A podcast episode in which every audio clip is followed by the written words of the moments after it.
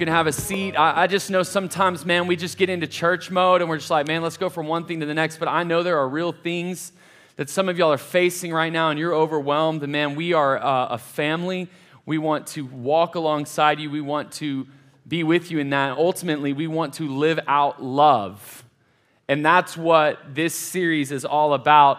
We're in a new series. If you missed our last series on uh, God, me, or the enemy, how to discern the, the, the voice of the Lord over my own, over the enemies, how to, how to overcome the enemy's voice. Uh, we spent three weeks there. We probably could have spent three more weeks there. I get it. Um, but really, as we head into uh, this season of Thanksgiving, you know, that's coming up, and Christmas and all that, um, I really wanted to refocus us a little bit on something that's familiar, I know, like the greatest commandment, but I really want us to hone into something and talk really what it looks like for us as a college ministry, for you as a follower of Jesus to live out the greatest commandment.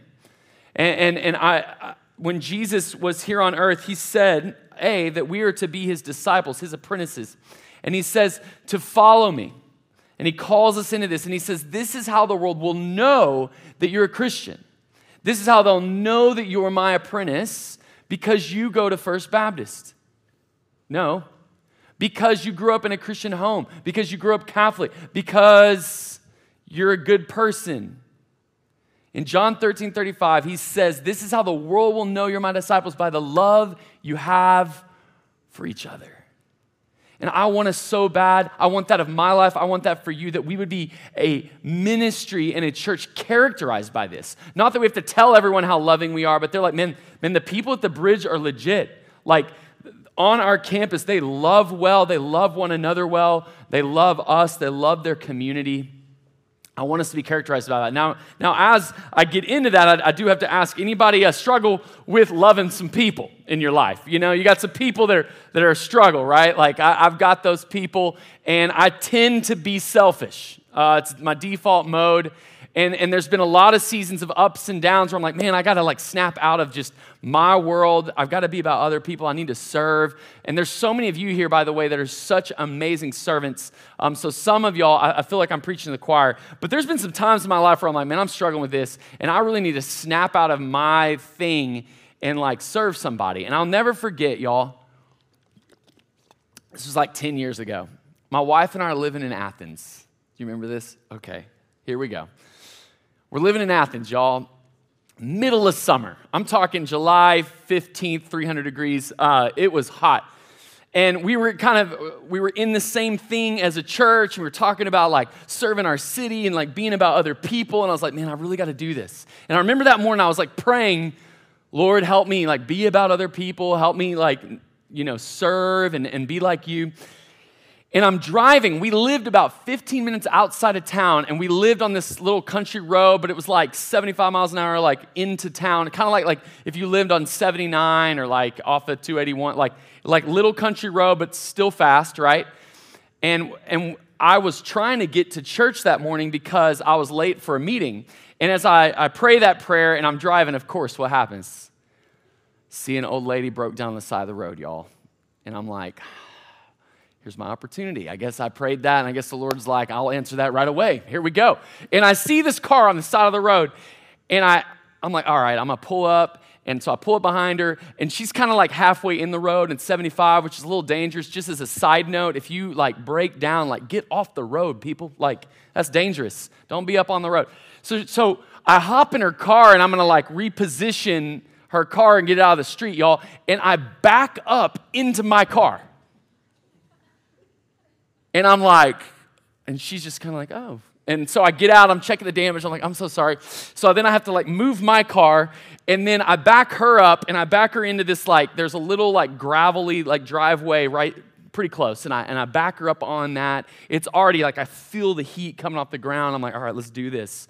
NASCAR style. Like, I'm gonna, I'm gonna knock this tire out. So I get all her stuff out, and I'm like jacking the car up, and then I realize like, oh, I forgot to loosen the lug nuts. By the way, you're going to loosen the lug nuts, then jack the car. I had to like bring the car back down. Then I'm like trying to get the lug nuts, and you have to, I mean, really, have any of y'all changed the tire? You know what I'm talking about. It, so I'm going for it. I I get the lug nuts off. I pop the little donut back on there. I put the like the t- old tire like in her trunk and like get it all buttoned up and i'm like you're welcome right no i'm just kidding just kidding but i'm like there you go i hope you have a great day i'm like super late for a meeting i work at a church by the way if you ever want to come you know um, and I bail out of there, y'all, and I'm like dripping sweat. And I come into this meeting, I'm already late, I'm all sweaty.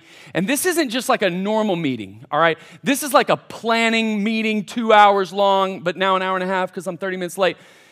So we have this whole long meeting, and I'm in it, and I'm, you know, and at this point, it's almost lunch. And so finally the meeting ends. And I, uh, I come out the door of the meeting, and like, I'm like, what's in my pocket? I'm like, man, what is that? Guys, I kid you not.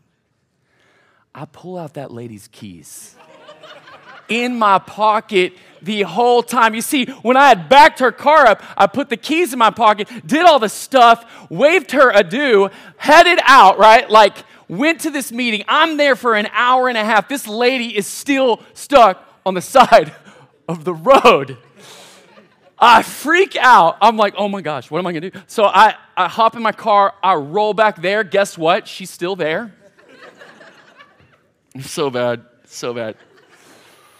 She's got the windows rolled down and the seat like back, and she's just like laying back. And she, I, I pull up, I'm like, ooh, and she's like, I was hoping you'd come back. And I'm like, oh, man. I mean, I saw you waving at me as I left. I thought you were just saying I did a great job. Um, so I, I give her her keys. I'm like, I'm really, really sorry. I'm really trying to be a better person. I'm trying to like love people. You don't have to come to our church anymore. I apologize, right? Like, like I'm just, I'm just bummed. And sometimes it goes wrong. Now, that did happen. True story. My wife can attest to this. Sometimes I mess things up. But doesn't mean that I'm like done helping people. I, I want to help people, but I'm not great at it. And most of the time, I'm just stuck in kind of my world and i gotta i gotta snap out of that. And i think for a lot of us there are moments where we we're like in it to win it we're here to serve but it's easy for us to compartmentalize well this is the time that i do that and then other times it's me time and i gotta do this. And i feel like the lord really wants to use this text tonight to help us think differently about what it looks like to love people how to get out of selfishness and and really how to be like Jesus. And so there's this story in the scripture where this lawyer's talking to, talking to Jesus, and he's a lawyer. Now, that's not like Matlock or I don't know what lawyers are for y'all's world. Matlock's like super old. I don't know. It's not like a lawyer, lawyer. None of y'all know who Matlock is, do you? What's like a normal, okay, what's like a lawyer? Anyway, it doesn't matter. That's like what my grandma watched. I mean, that's like 1965 reference. Wow. Um, it's not like a normal lawyer. It's like a religious lawyer, someone who knew the law of the Bible, a religious person. And, and he wants to like compartmentalize, okay, God, I know these laws, but like specifically, what does that entail? And what does that mean? And I think for a lot of us, this would be a helpful conversation for us as well. What does it look like for us not to just like love people, but what is God really asking of us? So if you've got a Bible, I want you to turn to Luke chapter 10.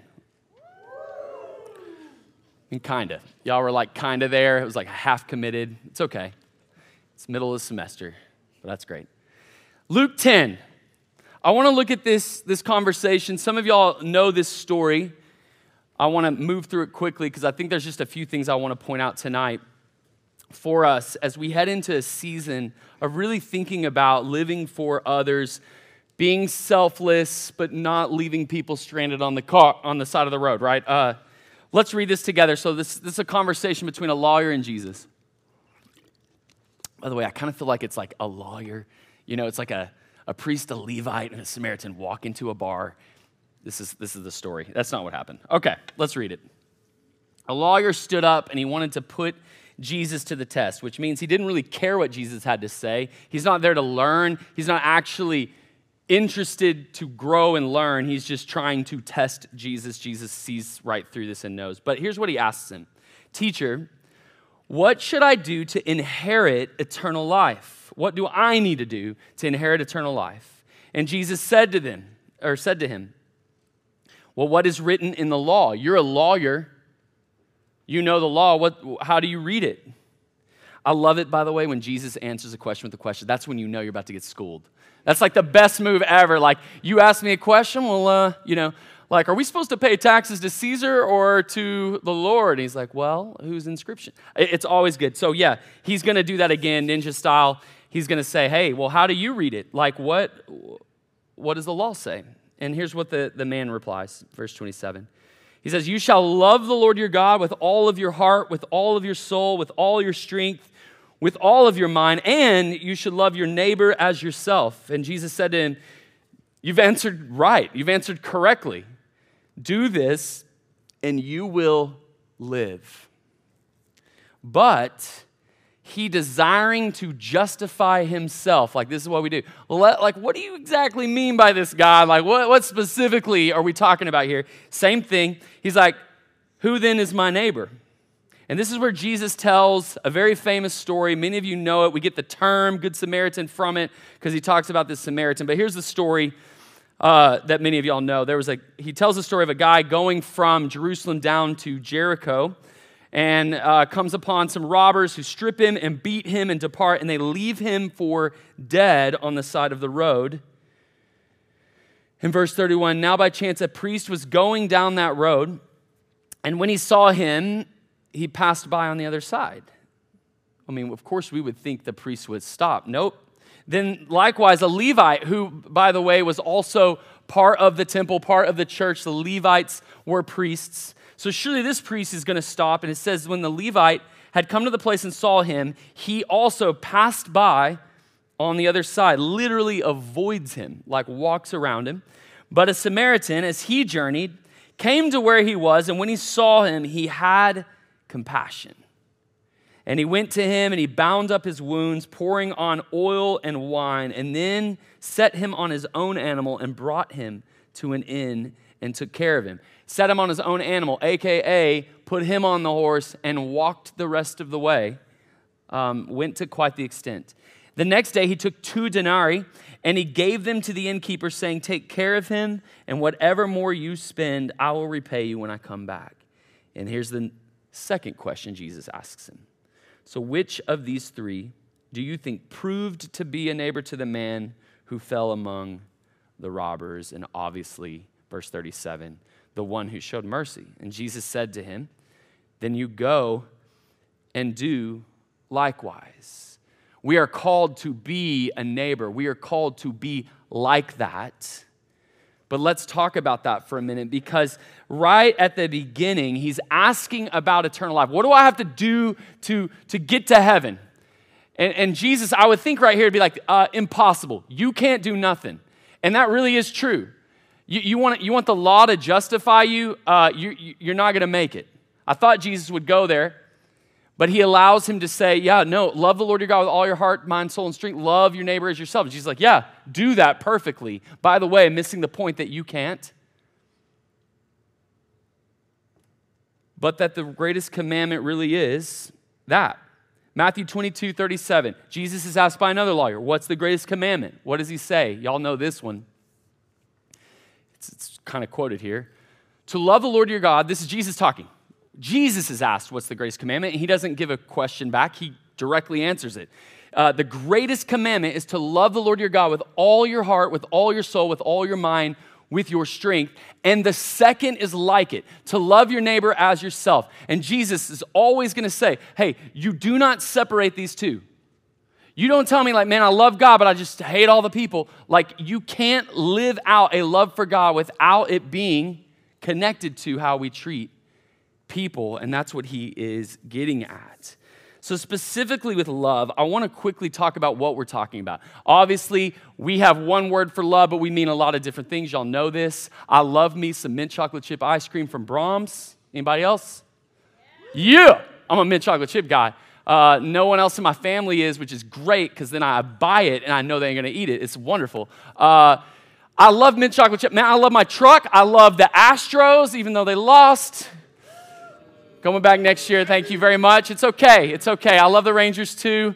And apparently, they might be getting sh- the show. I don't know. We'll see. Um, but I love my wife and I love my dog and I love my kids. You're like, wait, like these are not the same category, right?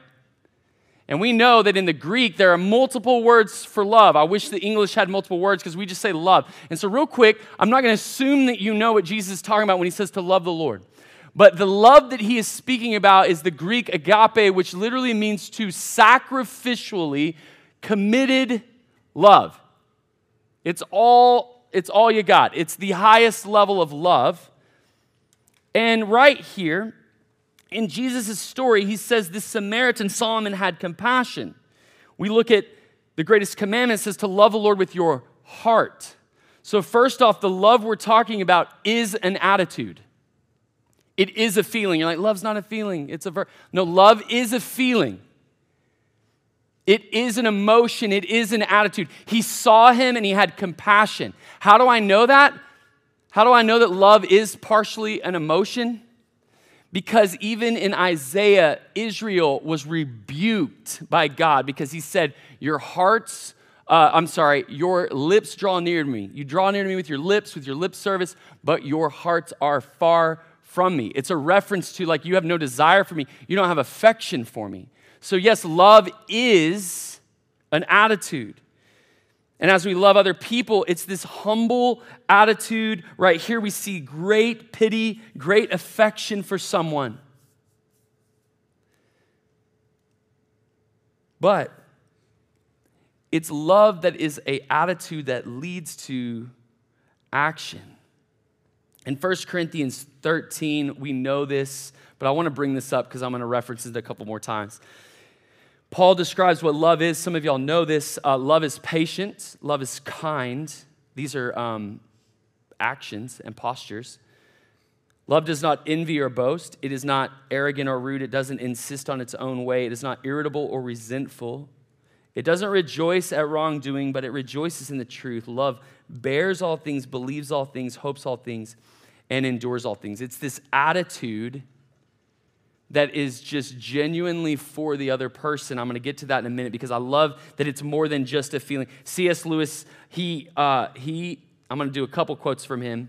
He says this Love is not just an affectionate feeling, it is a steady or consistent love, or I'm sorry, it's a steady wish for the loved person's ultimate good. I'll say it again. Love is not an affectionate feeling, but a steady wish for the loved person's ultimate good as far as it can be obtained. It's this feeling, but it leads to some other things. And the way that I will uh, just define loving people and the way that Jesus talked about it tonight is to love someone is to be genuinely invested in their good. Think about it. For me to really love you is not, love is not just like I don't hate you, so I guess we're cool. Love is that I'm genuinely with all my heart for you, which is why love celebrates the other person, why love is not arrogant or self seeking. It's, it's about you. Genuine love is for you.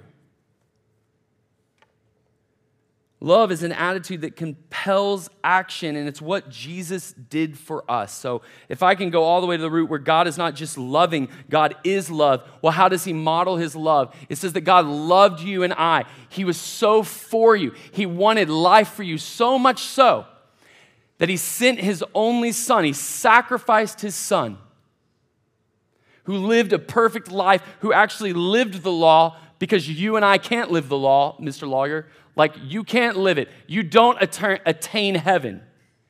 But Jesus came because he so wanted you in heaven. He so wanted you with him. He so loved you and was so for you that he died himself. This is the gospel, gave his own blood, his perfect blood for you and I, so that we might have life. He was the first to model it. The only reason you would love God tonight is because God first loved you. And so he models this overwhelming, genuine investment into your good, which was his own son, which cost him dearly. And he says, This, this is the love I'm calling you to, to the neighbor. And it compels action. In fact, Jesus says, If you want to follow me, take up your cross. Take up your cross daily and follow me. There are days where I feel like I'm self sacrificed, it's not about me, and I'm doing pretty good and I'm loving other people, and there are days where I am not. He says daily. You see, real love is self crucifying. Real love in this story is inconvenient. This guy stops his day, stops what he's doing, pays money, gives him his horse, gives him the wine and the oil, cleanses him, and cares for him. Very inconvenient. You know what's interesting about 1 Corinthians 13? It says love is patient. Isn't that weird that that's the first descriptor? Dallas Willard says this hurry and love are incompatible. Love and hurry are incompatible. Love is patient. You cannot hurry up and love someone, it doesn't work. And in fact, I think the reason that the Levite and the priest didn't stop is because they were in a hurry. I got to go teach someone how to love people. I'm in a hurry, right?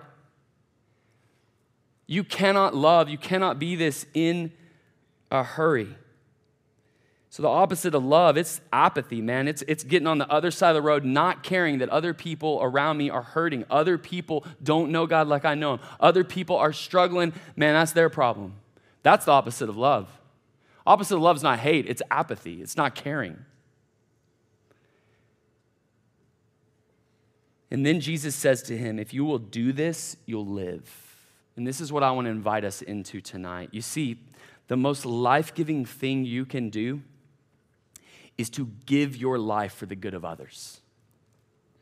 The most Jesus like thing you can do, the most life giving thing you can do is to give your life for the good of others. Now, I'm assuming in that, by the way, first and foremost, that the most life giving thing you can do is be connected to the life giver. I do want to say that as the caveat. The first thing is that you need God in your life. He is the one who gives life. The thief comes, we talked about this last week, to steal, kill, and destroy, but I've come to give life. So, first, I will say, is to be connected in relationship to Jesus who loves you and is for you. And then out of that relationship, I am free to love other people the way Jesus loves me. I'm free to live that out. I don't have to prove myself. I don't have to earn heaven. I don't have to earn these things. I'm not living out of earning, I'm living out of grace. And it's grace that enables you to love your neighbor, not what earns heaven. One more Dallas Willard quote, because I'm a big fan. We are saved by grace through faith alone, right? We, we, we know that, especially as Baptists, we talk about that a lot. And grace is opposed to earning. You can't earn grace, it's a gift. But grace is not opposed to effort. And I think we got to know that. Grace is not opposed to effort, it's opposed to earning. But it's out of receiving that gift that I have the ability now to put forth effort because love is an attitude that compels action. James 2 14 through 16. What good is it, my brothers, if you say you have faith and no works? Can that faith save you? If a brother or sister is poorly clothed, here it is, lacking in daily food, and one of you says, Go, pee, go in peace, be warm. Man, I hope you get a blanket. But doesn't give them what they need, what good is it? Or what about this one? This one cuts like to the heart for me. 1 John 3 16 through 18. By this we know love that he laid down his life for me. Remember, love is sacrificial. This is how I know love Jesus. He laid down his life for me, and we ought to lay down our lives for our brothers. But if anyone has the world's goods and sees a brother in need and yet closes his heart, is apathetic, crosses on the other side of the road, how can God's love abide in him? Little children, let us not love in word or talk, but in deed and in truth. To follow Jesus and to love well is going to compel you to actually do something. Just because the priests and Levites were religious, just because they had the respect of their community, just because they claimed to be Christians, doesn't show ultimately that they love their neighbor.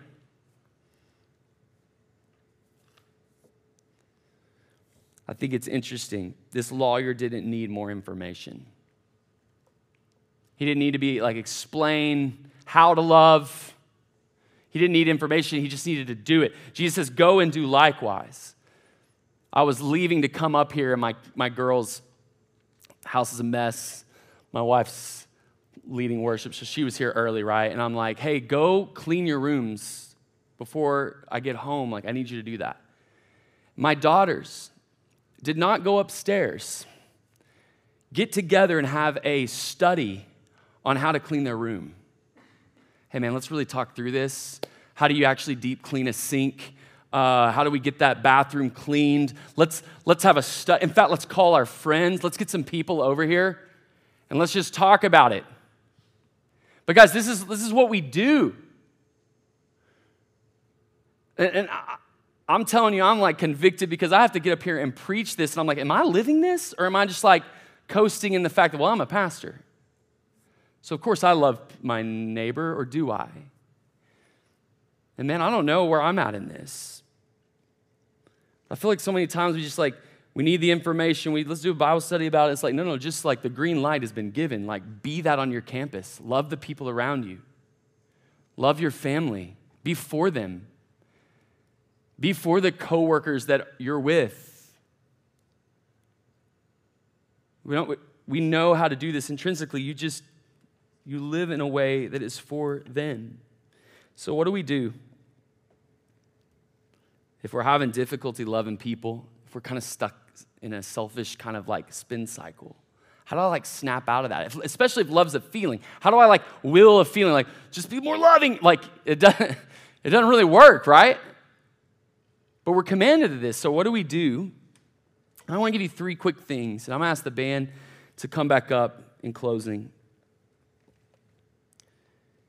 I hope that this is really practical for you tonight, for some of us that are struggling with selfishness, struggling to serve others, needing to snap out of our own world. I, I, would say, number one, connecting back to the love of God. We, we can't give what we don't have. Like some of you, you just need to draw near and abide again in Jesus and recognize that you've been loved first. This is how we know love. You need to draw from that well. And maybe some of you in here, like you've never realized that you are loved by God, not based on who you are and your performance and what you've done, but on who God is. He is a God who just chooses you and loves you and wants you and calls you into this. But number two, practically, um, there are some disciplines that will help you snap out of selfishness. We don't do disciplines again to earn something. We have effort to train ourselves towards the things of Jesus. So, like, for me, when I'm in these modes of like selfishness, number one is like, I need to go serve somewhere. I need to just go serve some people. And I'll tell you too, a gift of like having that in secret, not telling everyone about it, is really helpful. Like I'm gonna go, I'm gonna go do something. I'm not telling everyone what I'm doing. I just, I need this for my soul. I need to, I need to like snap out of it. Uh, a couple weeks ago, um, I, I went to Walmart and uh, originally, I was like to pick up like a pickup order. I was like, you know what? I've got time. I'm just to like help these cart dudes out. I didn't tell everyone and like do a selfie. Look at me with the carts. I just like, I got to snap out of myself and just serve for, for the sake of the Lord. And I just started putting carts up, just helping. Like, they're all over the place, right? Like, just everywhere, and especially at the Lawrence Road one. That one's tough. Uh, that's the one we chose. So I just put carts up. Guy comes out to get some. I'm like, hey, man, I'll, you want me to bring these up? I just brought them up. And he's just like, I guess. Like, you know, like, I'm like, I got you, man. And I just like went to Walmart and put carts up for it for a little bit. And I needed that for my soul. There's been other things, it doesn't matter, but like for you, maybe like something that would help you is just to just take a step, just to do something. Some of you, you need to see the hurt around you, the people on your campuses, and encourage people and pray for them and build them up and be about somebody else, just like we did before I even spoke. There's people hurting in this room. Fasting helps as a discipline to snapping out of selfishness. It, it will self, help you to crucify self. But I love this. C.S. Lewis, final quote. Man, this is a good one. I, hope, I think we have this one on the screen. He said this Hey, don't waste time bothering with whether you love your neighbor or not. Just act as though you do. As soon as we do this, we find one of the great secrets. When you are behaving as if you loved someone, you will presently come to love them. Jesus knew the secret. He said, Pray for your enemies. When we start praying authentically for our enemies, we begin to love them and be for them. It's a crazy thing. And that's the thing that would characterize us as very different from this world. Don't fool around like, well, I don't know if I love them or not. I don't just act as though you do. I think that's a very wise thing.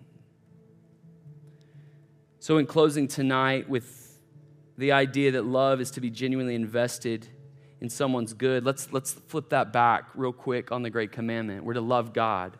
So, to love God then is to genuinely be invested in His ultimate good. It's to live my life for His glory, is to love God. Jesus said, If you love me, you'll keep my commands. So I want to get to that one too. The most life giving thing you can do is spend your life for the glory of God. And here it is the most God glorifying thing you can do is to spend your life in the good of others because Jesus doesn't separate it. Like, like the way we love God is by loving people. We live it out. Think about what the Ten Commandments are. They're all about a relationship with God. The last six are relationship with humans. The fruit of the Spirit, that's all about relationship to us. It's like patient, kind, goodness. Like, is that to God? No, that's to, that's to people. This is the fruit of my faith.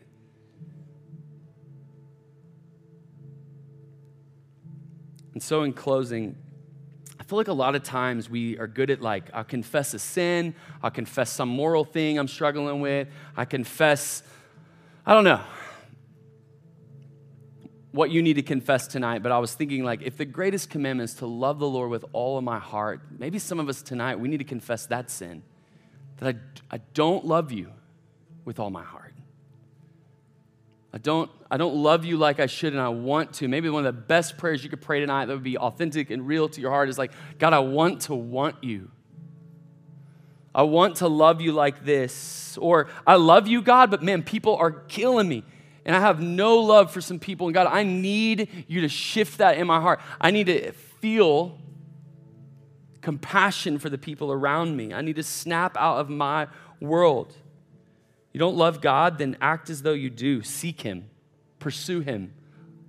Don't wait till you feel it, just pursue it. And it's amazing how God stirs us as we draw near to Him.